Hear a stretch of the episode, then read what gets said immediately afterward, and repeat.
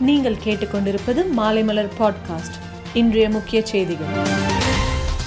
கொடநாடு வழக்கு வாளையார் மனோஜுக்கு வழங்கப்பட்ட நிபந்தனை ஜாமீனில் தளர்வு. ஆட்சிக்கு வந்த முதல் கூட்டத்தொடரில் நீட் தேர்வுக்கு எதிராக சட்ட முன் வடிவு கொண்டுவரப்படும் என்றுதான் கூறினோம் என்று சுகாதார அமைச்சர் மா. சுப்பிரமணியன் விளக்கம் அளித்துள்ளார். தேனாம்பேட்டை டிஎம்எஸ் வளாகத்தில் மரபணு பகுப்பாய்வு கூடத்தை திறந்து வைத்தார் முதலமைச்சர் மு. ஸ்டாலின்.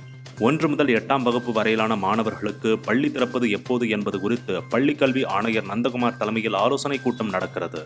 நீட் தேர்வை ரத்து செய்ய முதலமைச்சர் ஸ்டாலின் தீவிர முயற்சி எடுத்து வருகிறார் என்று பள்ளிக்கல்வித்துறை அமைச்சர் அன்பில் மகேஷ் தகவல். பொறியியல் படிப்பு மாணவர் சேர்க்கைக்கான தரவரிசை பட்டியல் வெளியிடப்பட்டுள்ளது.